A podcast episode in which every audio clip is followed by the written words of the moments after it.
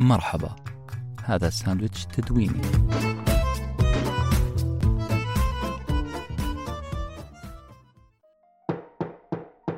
شكلك مجرم. واحد من أصدقائي كان دايما متسرع في الحكم على الأشخاص الجدد في حياته.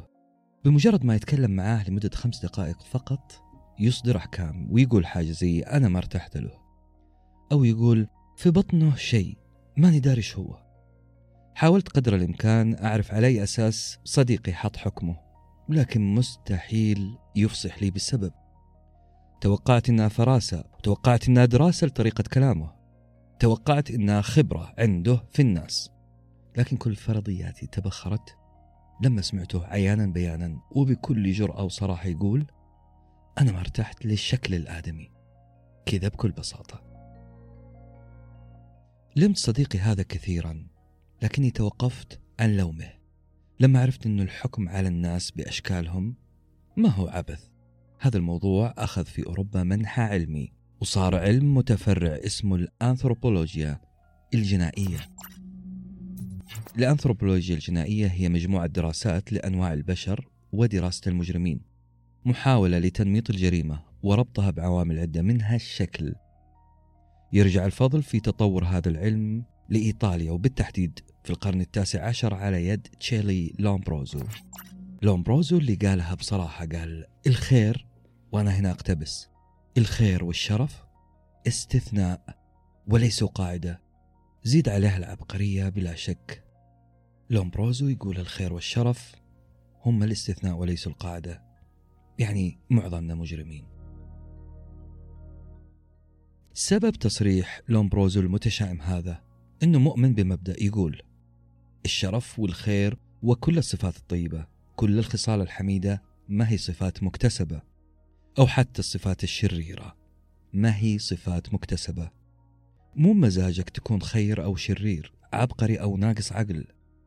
الفكرة كلها على بعضها ما لها علاقة بالأخلاق المكتسبة بوضوح يقول لومبروزو المجرمين كأشخاص لا يمتون للأخلاق بصلة. بل المجرم يولد مجرما. النظريه هذه الغريبة لاقت اعتراضات رهيبة وأنا ما مستغرب من هذه الاعتراضات. لكن المفاجأة انها في نفس الوقت لقت استحسان عظيم. عشان كذا ما أقدر ألوم صديقي في عبارته الخالدة اللي قالها عن شخص ما عجبه شكله وقال شكله مجرم. لومبروزو يقول إن المجرمين بينهم صفات بدنية متشابهة كثيرة. وأرجوك تحسس وجهك وانظر للمرأة. شوف كم شوف كم صفة من هذه تتناسب معك. وأنا ما أقصد أي شيء من هذا الكلام عموما. أول الصفات انه الوجه عميق التجاويف. هذا وجه مجرم في رأي لومبروزو. بالتالي أي شخص ممتلئ الوجه قاعد يسمعني الآن أقول له تطمن. أنت شخص وديع ومؤتمن. من ضمن الصفات البدنية الأخرى أو صفات الوجه بالتحديد دقن المجرم صغيرة واليدين طويلة. مثيرة للشك. دقن صغيرة ويدين طويلة. يمكن هو ذا السبب اللي يخلي الناس صعب يصدقوني. الآذان الطويلة الجبهة الصغيرة صفتين مشتركة بين المجرمين. الحواجب الكثيفة. تجاويف الأنف الكبيرة وتعرجات الجبهة. وحتى نتوءات خلف الإذن والرقبة النحيفة والأصابع المتعرجة. نص هذه الصفات زعلتني أنا شخصيا. لأنها لأنها تنطبق علي وأنا هنا أقدم اعتراضي أنا ماني مجرم. لكن في نفس الوقت ماني قادر أعترض هذه النظرية لاقت قبول عجيب بعض الأوساط العلمية. كيف أقدر أقول للون بروزو وجميع من آمنوا بهذه النظرية؟ كيف أقدر أقول له لا؟ وهو مؤلف كتاب الإنسان المجرم. هذا كتاب اللي فحص 400 جمجمة لمجرمين متوفين و600 لمجرمين لا زالوا على قيد الحياة.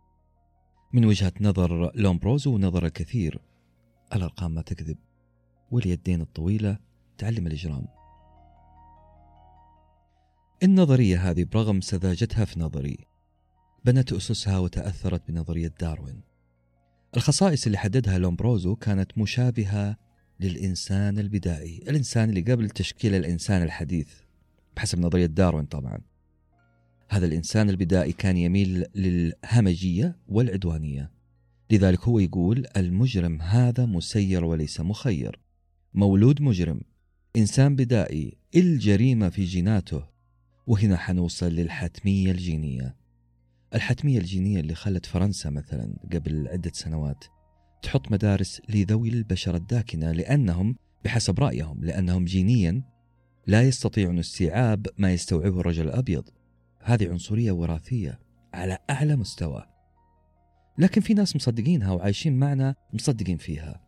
ما عندي عدد أو إحصائية معينة عن الناس اللي مؤمنين فيها عندنا لكن شخص زي لومبروزو تشرب الداروينية وفحص جمجمة قاطع طريق ووجد تجاويف خلف أنفه تشابه تلك اللي عند بعض الثدييات المتوحشة. هذا التجويف الغريب هذا الشذوذ الجسماني في جمجمة هذا المجرم أو قاطع الطريق في رأي لومبروزو هو بقايا جمجمة بقايا إنسان تطور لكنه ما اكتمل تطوره عشان يكون إنسان حديث. زي ما أقول لكم كذا. رغم أنه الاعتماد على مثل هذه النظرية ما عاد هو قوي زي السابق إلا أنه العنصرية الوراثية لا زالت تحتل مكانة في عقل كثير من الناس وخاصة المجتمع الأبيض المتطرف منهم. لا ننسى الجدل الدائر حول مجلة Mankind Quarterly المجلة اللي لا زالت تتهم بأنها تؤسس للعنصرية الجينية. خذوا لفة على مقالاتها وشوفوا العجب والأسوأ إنه هذه المجلة تعيد نشر فكرة ال white supremacy تفوق العنصر الأبيض.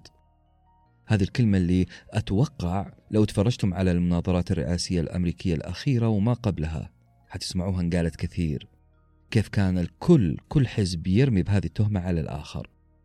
والسبب ببساطة أنه لا زال في ناس تؤمن فيها وترددها. في النهاية أصدقائي لو جينا الرأي الشخصي التطرف في فكرة أثر الجينات على أجسادنا وبالتالي على سلوكياتنا بهذا التطرف إحنا قاعدين نرمي بفكرة الإرادة الإنسانية من الشباك. كيف يولد الإنسان مجرم ثم يعاقب ويحاسب على إجرامه؟ كيف أحاسب على شيء أنا مجبر أسويه؟ منطقيا الفكرة ما حتدخل دماغي حتى لو لطفها أنصارها بأي مفردة علمية حتى لو لطفوها بأنه في جنس أكثر قابلية للإجرام من جنس آخر. مش مجرم أكثر قابلية. أنا راح أرفضها. المسألة في النهاية راح تقترب من الحتمية. اللي أرفضها شكلا ومضمونا. ولحين أصل إلى إجابة كافية ووافية راح أجلس أدافع عن هذا الشخص الغريب اللي دخل علينا أنا وصديقي. الشخص الغريب اللي نعته صديقي بأنه مجرم شكلا ومضمونا. وفي حفظ الله.